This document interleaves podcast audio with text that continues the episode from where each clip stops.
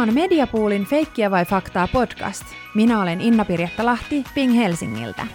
Tässä podcastissa keskustelemme virheellisen tiedon määrittelystä ja siitä, miksi kaikkien somessa toimivien ja erityisesti somevaikuttajien pitäisi olla kiinnostuneita tiedon alkuperästä ja oikeellisuudesta.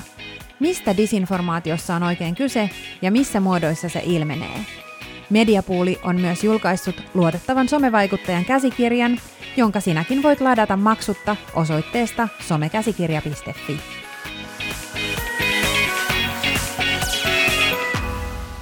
Tässä jaksossa käsittelemme erityisesti somevaikuttajien roolia yhteiskunnallisessa vaikuttamisessa. Vieraana tänään täällä studiossa keskustelee aiheesta kanssani kestävän kehityksen spesialisti, kalenterikarju YouTube-kanavalla vlogaava ja monipuolisia sisältöjä tekevä kirjailija Mikko Toiviainen. Lämpimästi tervetuloa. Kiitos, mukava olla täällä ja kiitos kutsusta. Väärä tieto voi olla ihan demokratian kannalta tosi haitallista esimerkiksi, jos yritetään vaikuttaa vaalien tulokseen väärällä tiedolla, mutta sitten liikkuu myös tällaista pienempää ilkeää valehtelua ja vääristelyä paljon sosiaalisessa mediassa, mikä on myös disinformaatiota. Sellaiset, jotka on taitavia levittämään disinformaatiota, hyödyntää tunteita. Ihmiset reagoi usein tunteella asioihin. Ne näkee jonkun viestin, josta ne ajattelee, että se on just noin, ja ne jakaa sen heti. Ja sitten ne vasta sen jälkeen ehkä miettii, että hetkinen, mitäs tuossa kerrottiin ja kuka tämän viestin takana on ja millaisia motiiveja siellä on. Sen takia disinformaatio leviää niin nopeasti, koska siinä ei ole sellaista vakaata harkintaa taustalla. Motiivit voi olla valtiollisia, mutta voi olla myös ideologisia motiiveja. On paljon ääriajattelua, jossa kyseenalaistetaan valtaväestön hyväksymät ajatukset, joilla on myös historiansa ja tutkimuspohjaa ja evidenssiä – niin sitten aletaankin ajatella, että ne on vain mielipiteitä ja aletaan etsiä tietoa, joka tukee sitä omaa ideologiaa. Näin toteaa Mediapoolin Tero Koskinen. Oletko sä törmännyt virheelliseen tietoon somessa ja mitä sä siitä ajattelet, Mikko? Niin, Olen mä törmännyt ihan varmasti ja varmaan vahingossa itse, en ainakaan tietoisesti, mutta vahingossa varmasti myös joskus itse sitä levittänyt. Se kuinka paljon meille tulee tämmöisiä erilaisia viestinnällisiä ärsykkeitä päivässä, niin se määrä on aivan valtava. Jos me ajatellaan, että pelkästään mainossisältöjä arvellaan tulevan noin 10 000 erilaista mainosta, jotka ihminen niin kuin sitten osittain tietenkin suodattaa pois, niin varmaan tämmöinen päätös siitä, että onko jokin asia feikkiä vai faktaa, niin niitä tulee sitten vielä paljon paljon enemmän. Onko sulla joku konkreettinen esimerkki virheellisestä sisällöstä, mihin sä oot Suomessa törmännyt? No, musta tuntuu, että aika monissa blogeissa, vlogeissa, Instagramissa, kun sisältöä tehdään ihan hirveä määrä ja ihan hirveällä nopeudella ja tämä meidän aika on semmoinen, että se vaatii meiltä reaktionopeutta. Niin se tulee ihan päivittäin kyllä vastaan. Ja ehkä niin kuin se ongelmallisuus on siinä, että kun sitä tulee niin paljon koko ajan, niin sitä ei oikeastaan tule ajatelleeksikaan, että tässä voisi olla jotain semmoista, mikä ei välttämättä pidä paikkaansa varsinkin jos se tulee semmoista luotetulta vaikuttajalta, jota sä oot seurannut pitkään ja johon, johon sulla on muodostunut jo semmoinen tietynlainen niin kuin, aika niin kuin kaverillenkin suhde. Ja ehkä niin kuin viimeisimpänä, mikä mua on mietityttänyt, on tämä niin kuin koko Fitline-jupakka tietenkin, joka on sitten tämmöistä tota, ehkä niin kuin markkinoinnin kautta harhaanjohtamista tai ainakin osittain niin kuin tota, sanotaan nyt näin niin kuin kaunistelemista. Ja sitä mä oon seurannut vähän sen ja yrittänyt vähän ymmärtää, että mistä tässä koko asiassa oikein on kyse ja mikä tässä on oikeasti sitä oikeaa tietoa ja mikä tässä on mielipiteitä ja mikä on sitten jotain markkinoinnillista vaikuttamisyritystä erilaisten vaikuttajien tai näiden Fitline-ihmisten kautta. No miten sä itse niin tunnistat somessa asiat valeuutiseksi tai misinformaatioksi? Ehkä niin kuin sanotaan, että jos jokin kuulostaa vähän liian hyvältä tai liian oudolta tai jotain tämmöistä, näin useinhan ne niin kun me katsotaan otsikkotasoa jostain uutisoinnista, niin tota, sitä kautta, jos lähtee yhtään seuraamaan esimerkiksi, että mikä se linkki oikein on, että mikä se sivusto on, että jos se sivusto on sulle täysin tuntematon ja se uutisoi vaikka jostain kärkitapahtumasta ensimmäisenä. Tässä niin kuin mä olisin kuunnellut Johanna Vehkoon valheenpaljastajan käsikirjaa, joka äärimmäisen hyvä kirja aiheesta, niin siinä otettiin tämmöinen esimerkki, että tämmöinen nettisivusto oli saanut mukaan ensimmäisenä tietonsa sen, että Paavi ö, tukee Donald Trumpia vaalityönsä aikana. Ja tämä niin kuin valeuutinen tuli sitten jostain todella kummallisesta uutislähteestä ja se oli helppo kumota sitten sen jälkeen, koska se ei todellakaan ollut mikään kärkimedia, jolla todennäköisesti tämän kaltaiseen suureen jymyuutiseen olisi, jos olisi tapahtunut niin ensimmäinen niin kuin, tota, kirjoitusoikeus tai niin kuin, tota, uutisointi, olisi tullut varmasti jotain niin kuin, tosi isoa uutissivustoa myöden. Eli sä pyrit menemään sinne niin kuin tiedon alkulähteelle. Joo, ja sitten katsomaan, että minkälainen se media on, löytyykö sieltä toimitustietoja, minkälaisia muita uutisointeja siellä on, onko se uutisteksti, joka sen otsikon jälkeen paljastuu, niin onko se niin kuin toimituksellisesti kirjoitettua tekstiä vai ei. Ja usein tämmöisessä ei-toimituksellisessa sisällössä – korostuu esimerkiksi kirjoittajan tosi niin kuin omat mielipiteet tai siellä voi olla ideologisia ajatuksia, jotka tulee selkeästi esiin tekstistä tai puhekielisyyttä tai omituisia ilmaisuja, joten sitä kautta se aika niin kuin nopeasti usein tuommoisella sivustolla paljastuu, että tämä onkin nyt jotain niin kuin vaikuttamisyritystä. No miten sä sellaisessa tilanteessa toimit? Mä en usein itse ehkä toimi sen suuremmin eteenpäin, että sanotaan, että jos joku mun läheinen ihminen vaikka jakaisi tämän tai joku toinen somevaikuttaja, niin sitten mä saattaisin käydä keskustelun, että hei, tiesitkö, että tämä ei ole oikea uutinen. Että siinä vaiheessa mä varmaan pyrkisin sitä tietoa korjaamaan, mutta tuommoisia tulee vastaan valitettavasti joka päivä, joten jos on yhtään vähän kaukaisempi sukulainen vaikka Facebookissa, joka tämmöisiä jakaa, niin niitä tulee vaan niin paljon, että en mä niin kuin ehdi niin silleen sen enempää yhtään niin kuin kiinnittää huomioon oikeastaan. Että ne niin kuin suodattuu oikeastaan aika lailla. No sä oot itsekin käsitellyt sun sisällöistä tosi paljon tosi rohkeita aiheita ja viime keväänä kun oli vaalit, niin sä myös kannustit sun seuraajia äänestämään. Ja Yksi esimerkki viime keväältä oli sellainen, kun toimittaja, somevaikuttaja Emmi Nuorkam työskenteli tuolla Yle Kioskin vaalikoneessa ja, ja heillä oli siellä aiheita, jotka oli nuorille äänestäjille tosi tärkeitä. Ja se, se aiheutti sitten lopulta vihakampanjan, joka kohdistui suoraan Nuorkamin Emmiin. Ja jotkut puolueet kehitteli ihan salaliittoteorioita, missä Emmi oli heidän mielestään vihreiden kätyri ja soluttautunut Ylelle tekemään tämmöisen vaalikoneen, jossa kaikki saavat tulokseksi sitten jonkun vihreän ehdokkaan. Ja siellä poimittiin sitten Emmin historiasta erilaisia asioita, jotka tuki sitten tätä tarinaa. Ja, ja hän sai sitten henkilökohtaisesti siitä tosi, tosi kauhean paskavyöryn niskaansa. Ja, ja siitä seurasi sitten lausuntopyyntöjä JSNlle ja oikeuskanslerille ja Twitter Twitter-meuhkausta. Ja tähän liittyen, niin oletko sä itse törmännyt tämän tyyppiseen, niin kuin voisi sanoa jo trollaukseen ja maalittamiseen?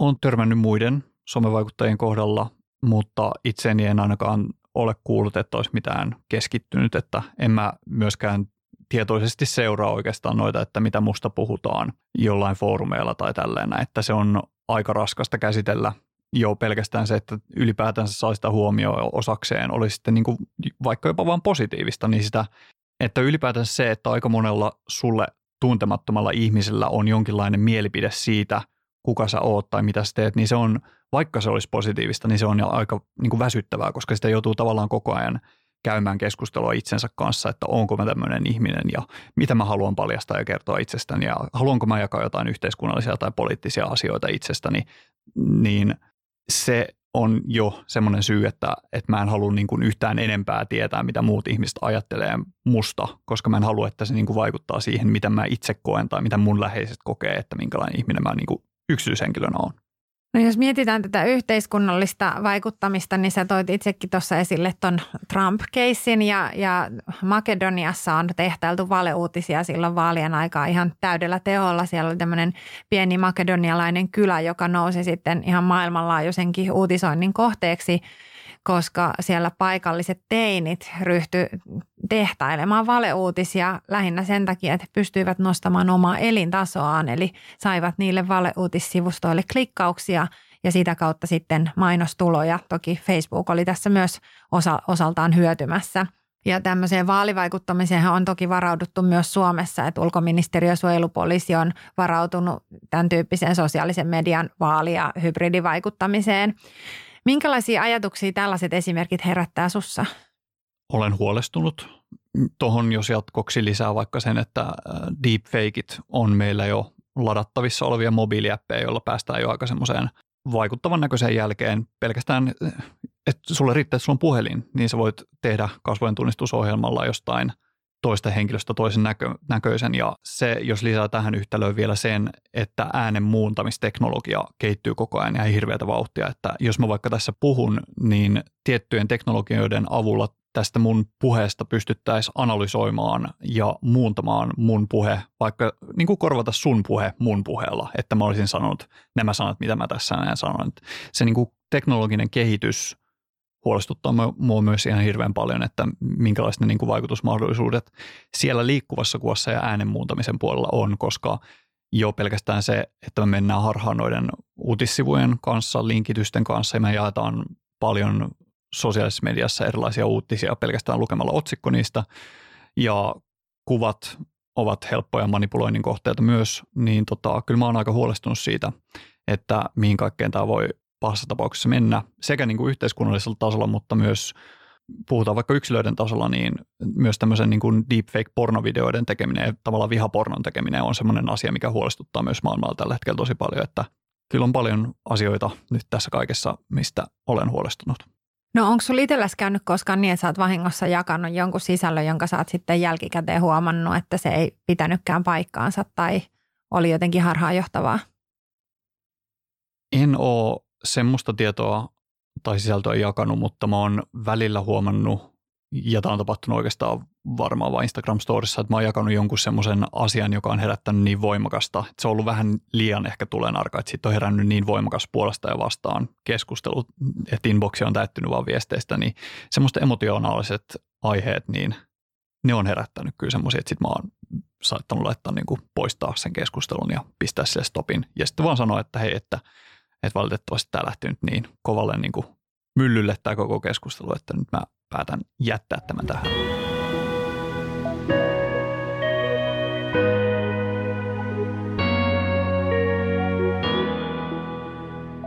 Tero Koskinen, eli Mediapoolin valmiuspäällikkö, niin hän toteaa näin. Totuus on todella mutkikas asia. Jotkut asiat ovat enemmän faktoja kuin toiset, ja kaikki asiat eivät ole mielipideasioita, tai ainakaan faktat eivät ole pelkästään mielipideasioita, vaan kyllä ne pitää pystyä perustelemaan. Pitää pystyä arvostamaan sitä tietoa, jonka eteen on nähty paljon vaivaa, että on yritetty selvittää, mikä se totuus on.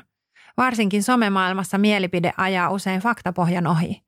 On olemassa paljon sellaista tietoa, joka on ristiriidassa meidän omien arvojen ja mieltymysten kanssa, ja se vaatii rohkeutta, että pystyy kuulemaan ja ymmärtämään ne asiat.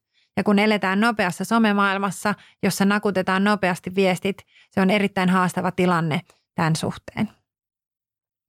Oot käsitellyt sun kanavissa tosi paljon erilaisia yhteiskunnallisia teemoja, kuten ilmastoa, ruokahävikkiä, mielenterveyttä, seksuaalisuutta, politiikkaa – ja äh, musta olisikin kiinnostavaa kuulla, kuulla, että mitä merkitystä sulle vaikuttajana on nostaa esille näitä yhteiskunnallisia aiheita ja miten sä erotat sun seuraajille sun omat mielipiteet ja faktat? Mä koen, että se on hirveän tärkeää ja varsinkin mitä tulee tämmöisen niin kuin ehkä, no minun tapauksessa kolmekymppisen koulutetun miehen elämään, niin se on kuitenkin semmoinen, mitä näkee niin kuin vaikuttajapuolella vähän vähemmän ehkä, että puhutaan vaikka miehenä herkästi jostain omasta masennuksesta tai burnoutista tai siitä, että haluaa joku päivä tulla isäksi, niin ne on semmoisia aiheita, mitä ei ihan hirveän paljon ainakaan vielä näy niin kuin Suomessa. Ja kyllä sitten aina kun mennään semmoisiin, esimerkiksi videolla, jos mä teen YouTube-videoihin ja tästä tuli tämä esimerkiksi tämä ilmastonmuutosvideo, mä tein tosiaan tänä vuonna ilmastonmuutokseen liittyvän videon, jossa mä käsittelin tota, faktatietoa, että miten voit omalla toiminnallasi niin kuin yksilönä tehokkaimmin vaikuttaa siihen, että ehkäiset osaltasi ilmastonmuutosta, niin siihen olin koonnut, mä olin tehnyt sitä selvitystyötä useamman viikon, että mä luin eri lähteitä, eri artikkeleita ja kävin vaan dataa läpi. Ja sitten mä aina laitan esimerkiksi YouTubeen niin siihen kuvaustekstiin kaikki lähteet, mitä videolla käsitellään, mutta ne on aika usein myös mukana siinä itse niin kuin videossa semmoisena tekstiplanssina, että siitä niin kuin katsoja selkeästi huomaa, että Aa, tämä tieto on nyt peräisin vaikka tuolta Yleltä tai Hesarista tai mistä ikinä lähteestä, että ne on niin kuin katsojalle sitten todennettavissa.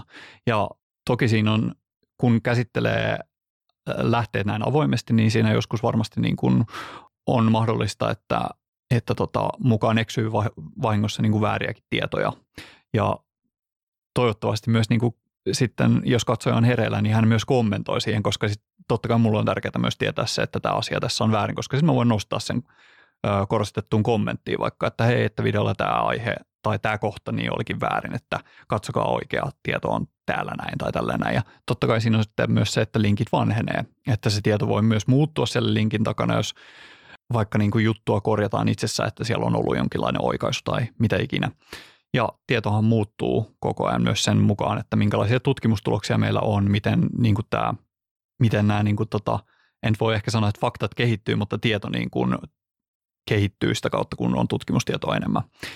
Niin kyllä mä ehkä niin kuin mä ajattelen se sille, että mun YouTube on semmoinen, mistä saa ehkä eniten sitä niin kuin lähdetietoa myös. Ja mä ehkä siellä yritän enemmänkin myös käsitellä aiheita sitä kautta, että ne ei ole pelkästään mun mielipiteitä.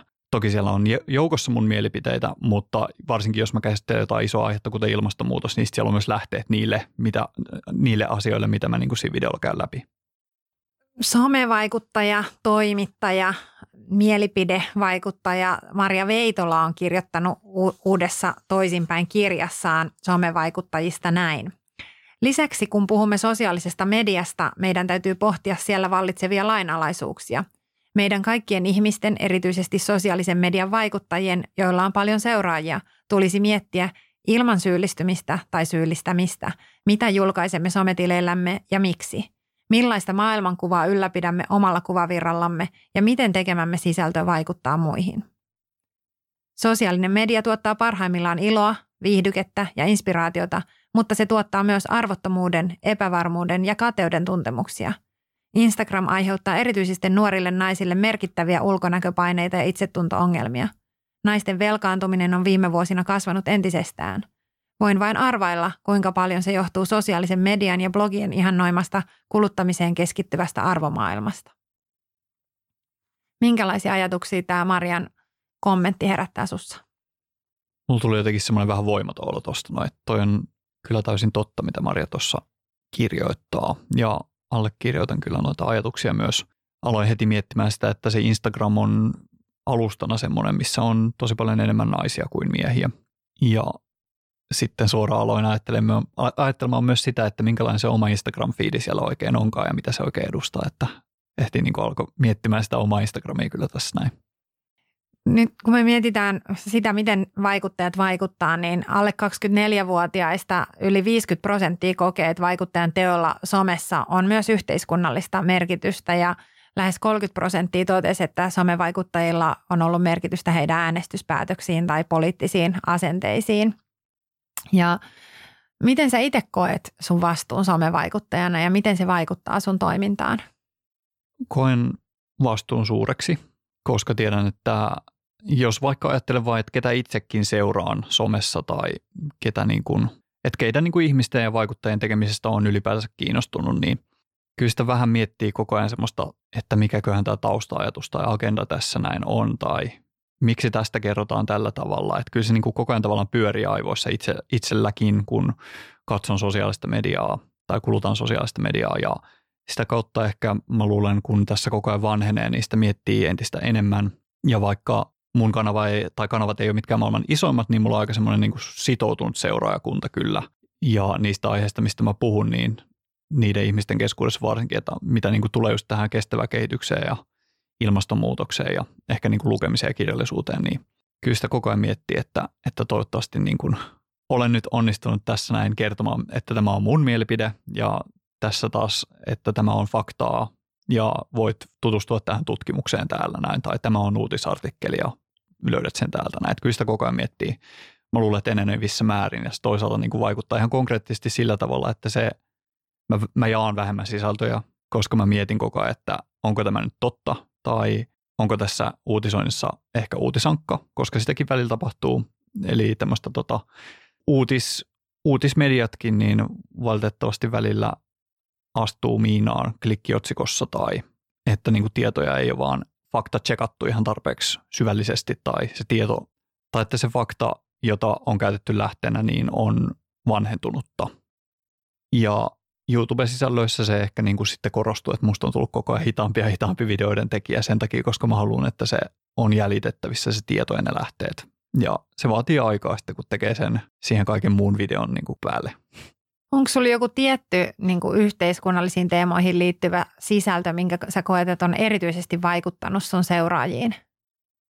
Tunnetasolla ehdottomasti eniten mä oon saanut mun työuupumuksesta palautetta ja masennuksesta, koska ne on molemmat semmoisia teemoja, joita ihan hirveästi just miespuoliset vaikuttajat ei ole käyneet läpi.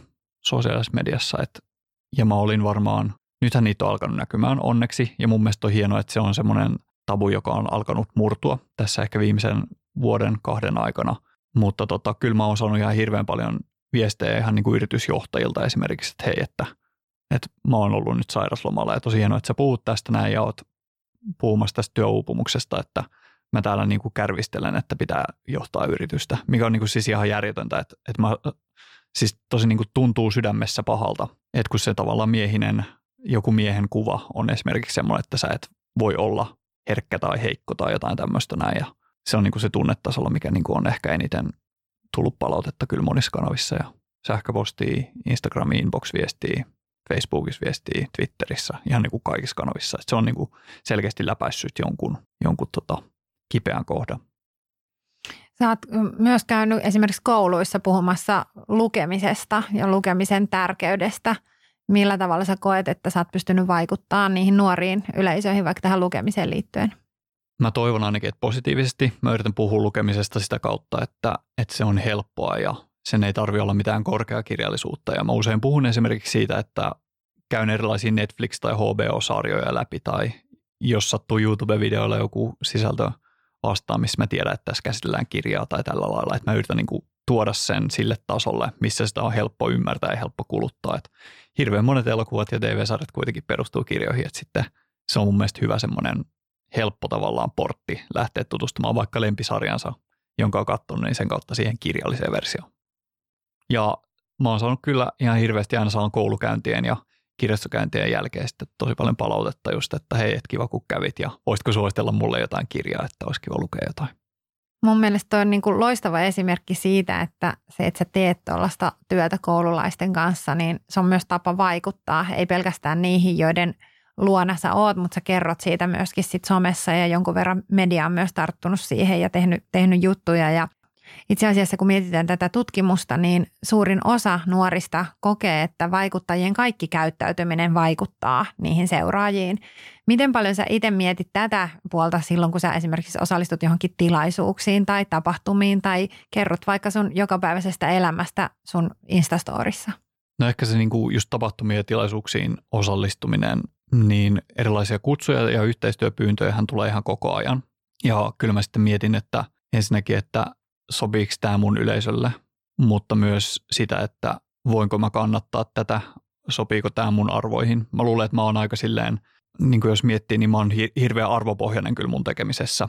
Ja siinä vaiheessa, kun tulee vaikka turkistarhaus, yhteistyöpyyntö tai tilaisuuteen osallistuminen, niin kyllä sitä vähän niin kuin miettii, että, että miten ihmeessä nämä ihmiset mulle niin kuin tämän lähettää, että eikö ne niin kuin ole katsonut yhtään mun sisältöjä ja tiedä niin kuin mitä mä edustan ja minkä puolesta mä puhun ja minkä puolesta mä en puhu. Että mä ehkä niin kuin koko ajan mä mietin just sitä niin kuin tavallaan sitä vaikuttajasanaa, niin kun siihen liitetään yhteiskunnallinen vaikuttaja tai yhteiskunnallinen siihen eteen, niin se tuntuu koko ajan enemmän semmoiselta kodikkaammalta mulle kuin pelkkä vaikuttaja, koska mä liitän sen sitten semmoiseen yleiseen somevaikuttajuuteen, jossa korostuu tosi paljon just tämä kuluttaminen ja muut asiat.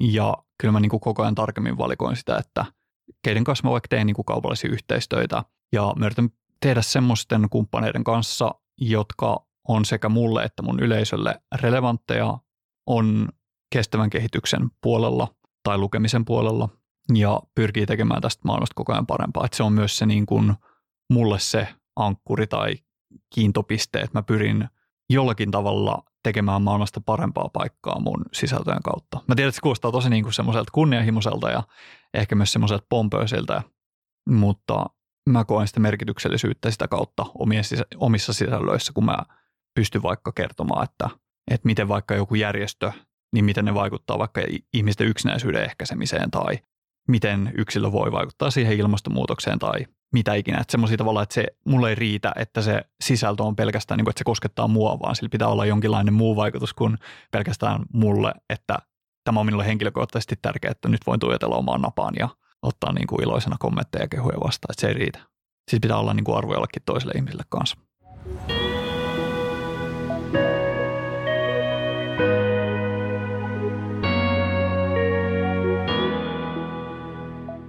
No sitten jos ajatellaan tätä disinformaatiota, niin siihen liittyen nyt sitten ja faktojen tarkastamista ja tätä mediakriittisyyttä, joka tietysti korostuu erityisesti sitten siellä nuorissa kohderyhmissä. Toisaalta saman aikaanhan sanotaan, että nämä nuoret on kuitenkin paljon mediakriittisempiä kuin monet vanhat kohderyhmät. Että se suurin ehkä ongelma esimerkiksi disinformaation leviämisessä onkin siellä niin kuin plus 50-vuotiaissa, jotka paljon miettimättä jakaa Facebookissa erilaisia artikkeleita. Ja tähän liittyen niin Mediapoolin Tero Koskinen kommentoi seuraavasti. Ihan kaikkea tietoa kannattaa arvioida kriittisesti, myös sellaista tietoa, jota perinteinen media levittää, koska sielläkin tehdään virheitä – Perinteiseen mediaan on kuitenkin vuosisatojen kuluessa syntynyt journalistinen prosessi, jossa se tieto kulkee, missä se syntyy. Tällaista ei ole vielä syntynyt sosiaalisen median puolelle, mutta on jo olemassa joukko sellaisia fiksuja somevaikuttajia, jotka on jo alkaneet tehdä työtä sen eteen, että semmoinen prosessi syntyisi, että ei ihan puppua levitettäisi.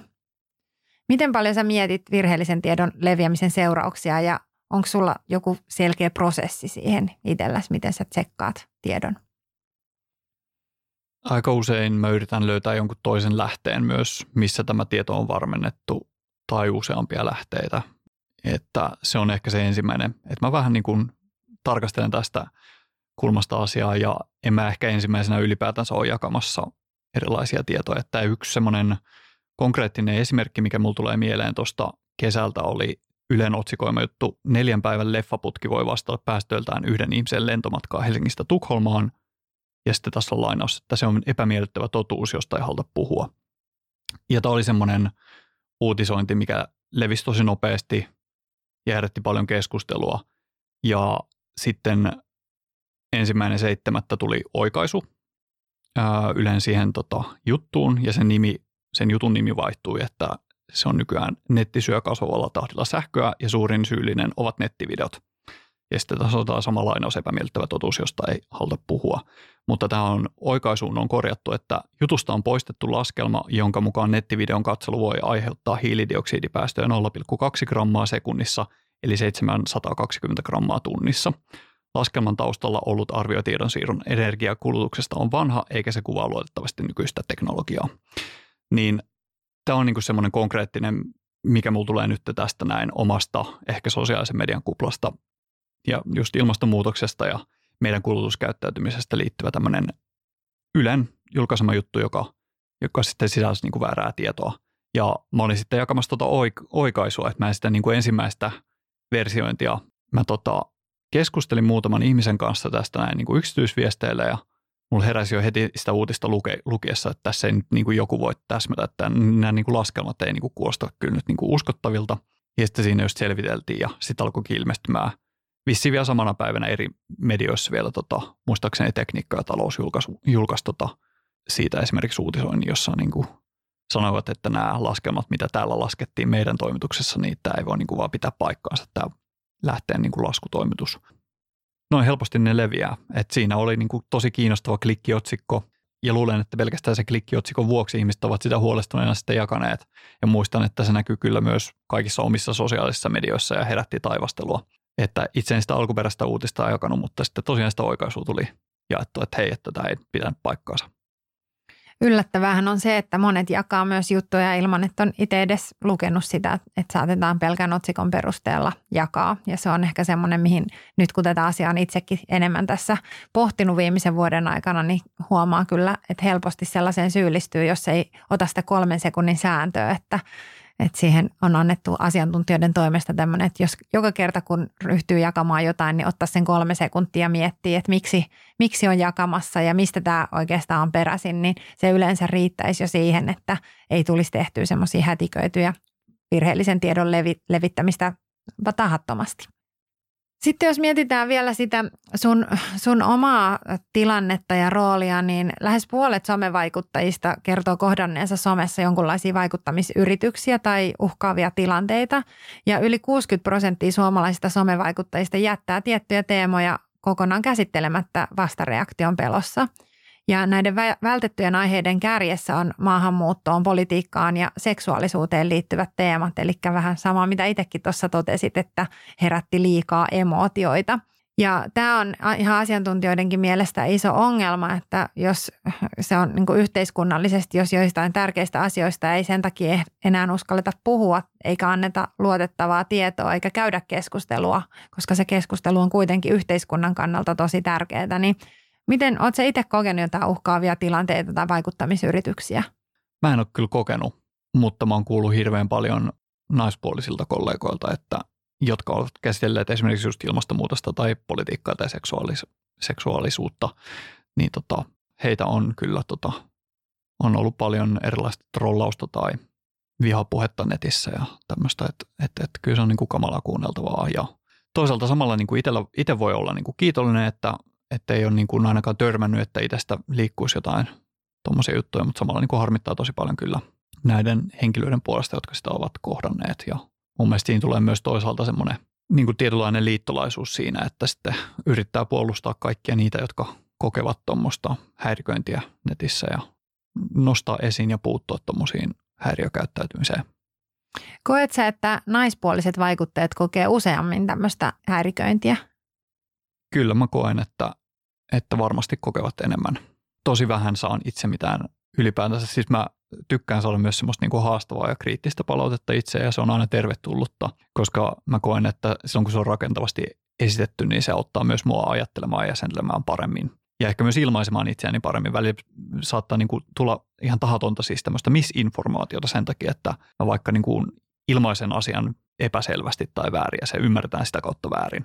Mutta YouTube-puolellakin ainoa oikeastaan video, johon mä oon saanut semmoista just vaikuttamisyrityksiä ja negatiivista kommentointia on tämä kymmenen ilmastotekoa, ilmastonmuutosvideoita. Sinne tuli tosi paljon todennäköisesti erilaisilta foorumeilta sitten tota, tämmöisiä ilmastodenialisteja puhumaan asiasta ja levittämään omaa agendaansa ja siellä alkoi kaikenlaiset salaliittoteoriat ja muut leviämään. Sitten mulla on blokattu siitä videosta tietyt sanat, että kun niitä sinne ilmestyy, niin kommentit ei niin kuin näy. Mielenkiintoista. Nykyään myös perinteinen media tarttuu yhä useammin somevaikuttajien tekemiin sisältöihin ja heidän elämään ihan samalla lailla kuin muidenkin julkis, julkisten elämään tai julkisuuden henkilöiden elämään. Ja siihen liittyen Maria Veitola tässä toisinpäin kirjassaan kertoo tällaisen esimerkin. Julkaisin Instagramissa taannoin Puglian lomaltani kuvan Airbnb-asunnon vaaleanpunaisesta vessasta, käsissäni kaksi vaaleanpunaista vessapaperirullaa – Iloitsin kuvatekstissä tästä kokonaisvaltaisesta vaaleanpunaisesta kokemuksesta. Maria Veitola julkaisi alastonkuvan vessasta, otsikoi Iltalehti, joka sieppasi julkaisuni. Niinpä niin, miehen tekemä juttu, taattu klikkiotsikko. En ole kuvassa itse asiassa alasti. Minulla on ylläni bikineiden alaosa, jaloissani on villasukat, aina mukana matkalla. Ne eivät vain näy. Ylävartaloni peittää ne kaksi vessapaperirullaa. Tämä lainaus jatkuu sitten, tai juttu jatkuu sillä, että, että siitä aiheutui sitten aika paljon todella ikävää kommentointia tästä, tästä kuvasta tai tästä Iltalehden tekemästä jutusta.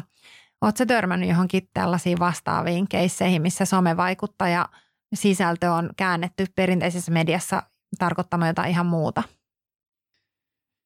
Mä muistan tuon Marian julkaiseman kuvan, mä en muista tuota uutisointia siitä aiheesta, mutta mulla tuli heti mieleen tästä toi niin kuin naiskehon seksuaalisoiminen ja mä jäin miettimään sitä, että Antti Holma on julkaissut paljon esimerkiksi kuvia. Mulla tulee yksi mieleen semmoinen, missä hän on ilmeisesti hotellihuoneessa, jossa sängyn yläpuolella on iso peili ja hän on ottanut kuvan kasvoistaan sillä lailla, että myös sen peilin kautta näkyy, että siellä on paljas peppu sitten Antilla, kun hän makaa siinä sängyllä, niin enpä muista, että yhtään kertaa olisi miehistä uutisoitu niin kuin samaan sävyyn. Että se niin kuin ehkä ensimmäisenä tulee tässä kyllä niin kuin mieleen, että, että se on kyllä kiinnostavaa kyllä, miten myös niin kuin miehistä ja naisista tai mies- ja naisoletetuista niin uutisoidaan eri tavalla mediassa.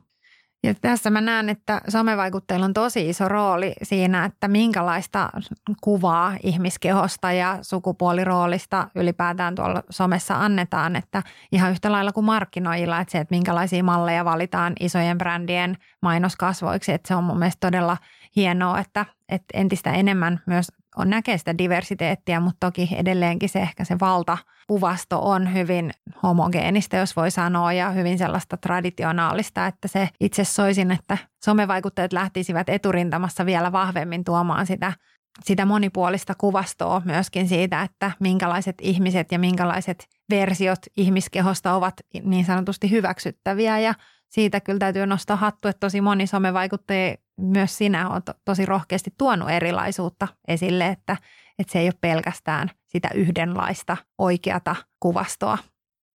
Mediapuulin julkaisema luotettavan somevaikuttajan käsikirjan tarkoituksena on auttaa somevaikuttajia toimimaan oikein ja ymmärtämään virheellisen tiedon jakamisen mahdollisia seurauksia.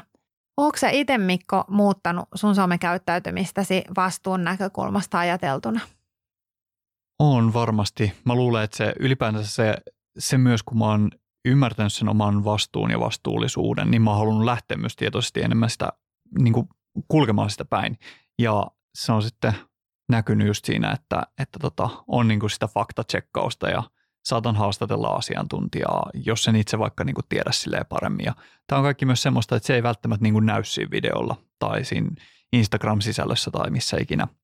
Ja mä toivoisin, että myös muut somevaikuttajat Suomessa niin uskaltaisivat tehdä ja tehdä pelkäämättä ja erilaisia tota, yhteiskunnallisia vaikuttavia videoita, vaikuttavia sisältöjä, vaikuttavia kuvia, vaikuttavia podcasteja – ja että heidän ei tarvitsisi pelätä sitä, että miten nyt tässä tilanteessa pitää toimia ja mistä saan oikean tiedon ja on hienoa, että mediapuoli on lähtenyt tekemään tätä ja on siisti olla tässä messissä ja kertomassa tästä muillekin somevaikuttajille ja ylipäänsä yleisölle ja kaikille ihmisille. No mikä sun vinkki on muille somevaikuttajille tai somessa toimiville sen oman luotettavuuden lisäämiseksi?